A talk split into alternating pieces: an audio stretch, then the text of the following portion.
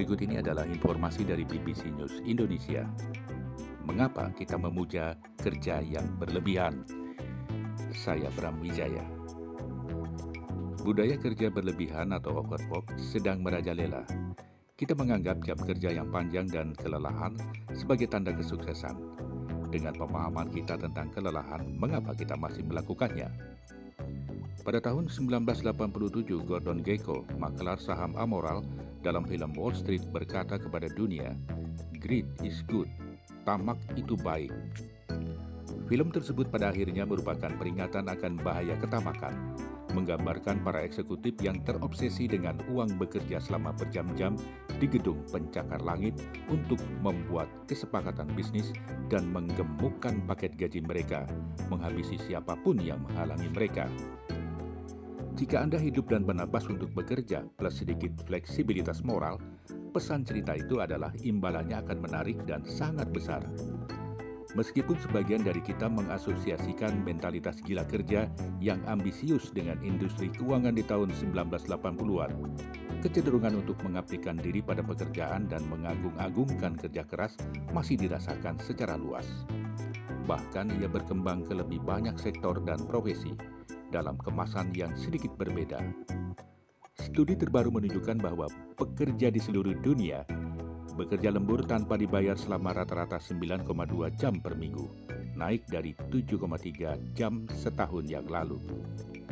Dinding ruang kerja ditempeli poster-poster yang mendorong kita untuk green atau hustle, kerja terus-menerus. Pengusaha startup teknologi menganjurkan kita untuk mengorbankan tidur supaya dapat mengubah dunia.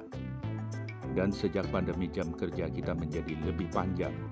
Kita berkirim email dan pesan Slack sampai tengah malam seiring batasan antara kehidupan personal dan profesional memudar. Dalam semangat, kita sebenarnya tidak jauh berbeda dari Gekko. Namun ada satu hal yang berbeda. Kita lebih memahami konsekuensi dari kerja berlebihan dan dampak kelelahan atau burnout pada kesehatan mental dan fisik kita. Akan tetapi, mengingat betapa mengakarnya kekaguman kita akan budaya kerja keras, memadamkan obsesi kita akan kerja berlebihan, memerlukan perubahan budaya. Dapatkah dunia pasca pandemi menjadi kesempatan kita untuk mencoba?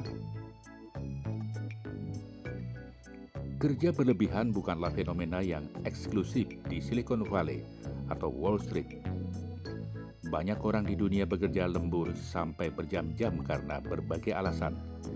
Di Jepang, budaya overwork dapat dilacak hingga tahun 1950-an ketika pemerintahnya mendorong masyarakat untuk bekerja keras demi segera membangun kembali negeri itu setelah Perang Dunia II.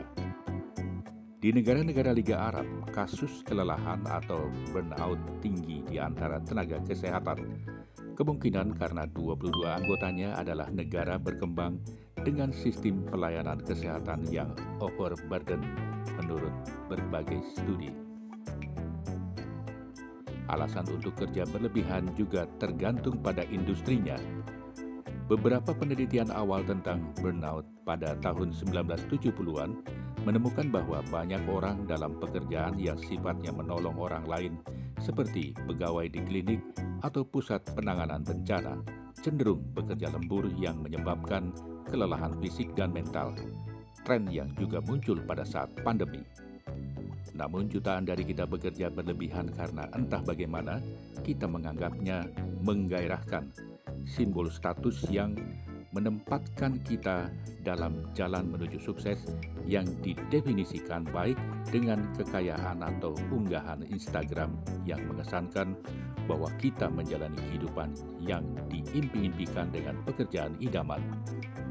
Romantisasi pekerjaan tampaknya praktek yang umum, terutama di kalangan pekerja intelektual di kelas menengah dan atas. Pada tahun 2014, majalah New Yorker menyebut pengabdian pada pekerjaan ini sebagai kultus. Kita mengglorifikasi suatu gaya hidup, dan gaya hidup itu adalah Anda memikirkan suatu ide, Anda tidur dengan ide itu. Anda membangun dan mengerjakan seharian, kemudian Anda tidur. kata Anat Lechner, Profesor Media Jurusan Manajemen di Universitas New York.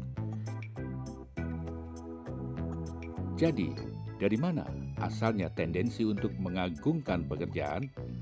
Mengapa di negara-negara barat dan kaya seperti Inggris dan Amerika Serikat ada kesan bahwa bekerja sampai tubuh compang-camping adalah sesuatu yang layak disombongkan?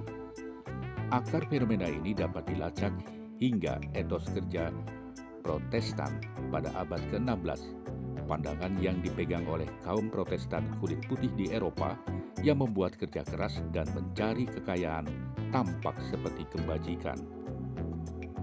Shelly Melis, Profesor Perilaku dan Kepemimpinan Organisasi di Universitas Oxford, mengatakan bahwa belakangan dorongan untuk efisiensi yang muncul dari revolusi industri serta cara kita menghargai produktivitas telah semakin mematri nilai dari kerja keras yang konsisten, seringkali dengan mengorbankan kesejahteraan pribadi.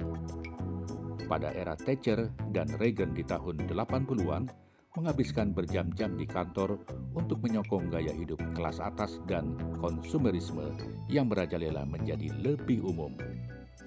Setelah itu pada akhir tahun 1990-an dan awal 2000-an, para workaholic mulai dikenali bukan dari blazer melainkan dari hoodies mereka.